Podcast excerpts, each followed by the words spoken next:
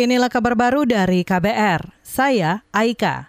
Aktivis 98 Trisakti Suci Mayangsari menilai tidak ada perkembangan terkait penyelesaian tragedi Trisakti yang terjadi 25 tahun silam.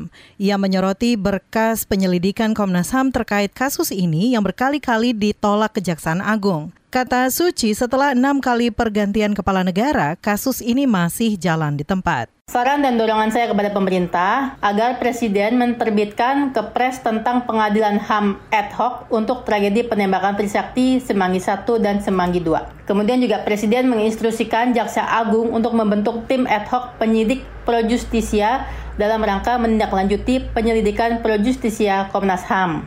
Aktivis 98 Trisakti Suci Mayangsari menceritakan kembali sekilas tentang tragedi Trisakti yang terjadi pada 12 Mei 1998. Saat itu mahasiswa akan long march ke gedung MPR DPR. Namun aksi itu diadang oleh aparat. Gas air mata dan peluru tajam ditembakkan. Banyak mahasiswa terluka, empat di antaranya tewas tertembak. Saudara, hari ini genap 25 tahun reformasi. Kita beralih. Komisi Pemberantasan Korupsi KPK hari ini akan menyerahkan berkas tersangka Gubernur nonaktif Papua Lukas NMB ke Jaksa Penuntut Umum agar segera disidang. Mengutip antara, juru bicara KPK Ali Fikri mengatakan pelimpahan dilakukan setelah berkas tersangka memenuhi persyaratan. Berkas yang diserahkan terkait perkara gratifikasi dan tindak pidana pencucian uang TPPU. Sebelumnya, KPK menetapkan Lukas NMB sebagai tersangka penerimaan gratifikasi senilai 1 miliar rupiah dari Direktur PT Tabi Bangun Papua, Rija Tomolaka. Uang itu diduga diberikan setelah Rijatono mendapat tiga proyek infrastruktur di Papua dengan skema pembiayaan tahun jamak. KPK juga menetapkan Lukas sebagai tersangka TPPU. Kita ke satu informasi lain. Kabar Pemilu Kabar Pemilu Taj Yasin Maimun menyatakan mundur sebagai wakil gubernur Jawa Tengah.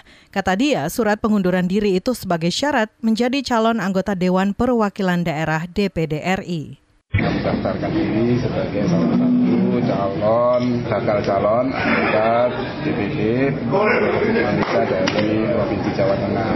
Dan saat ini untuk pengunduran diri sebagai wagub kemarin kita sebelum dibuka pendaftaran sudah ada koordinasi yang dipimpin langsung oleh Ketua KPU Jawa Tengah. Kita dikumpulkan semua karena itu sebuah persyaratan maka kami juga melayangkan surat uh, pengunduran diri. Taci Yasin menjelaskan berkas pendaftarannya sebagai bakal calon legislatif DPD RI telah disiapkan. Salah satunya berupa surat pengunduran diri sebagai Wagub Jatang. Ia mengaku telah mengantongi 8.000 dukungan suara saat mendaftar sebagai bakal calon anggota DPD RI ke KPU Jawa Tengah. Demikian kabar baru dari KBR. Saya Aika.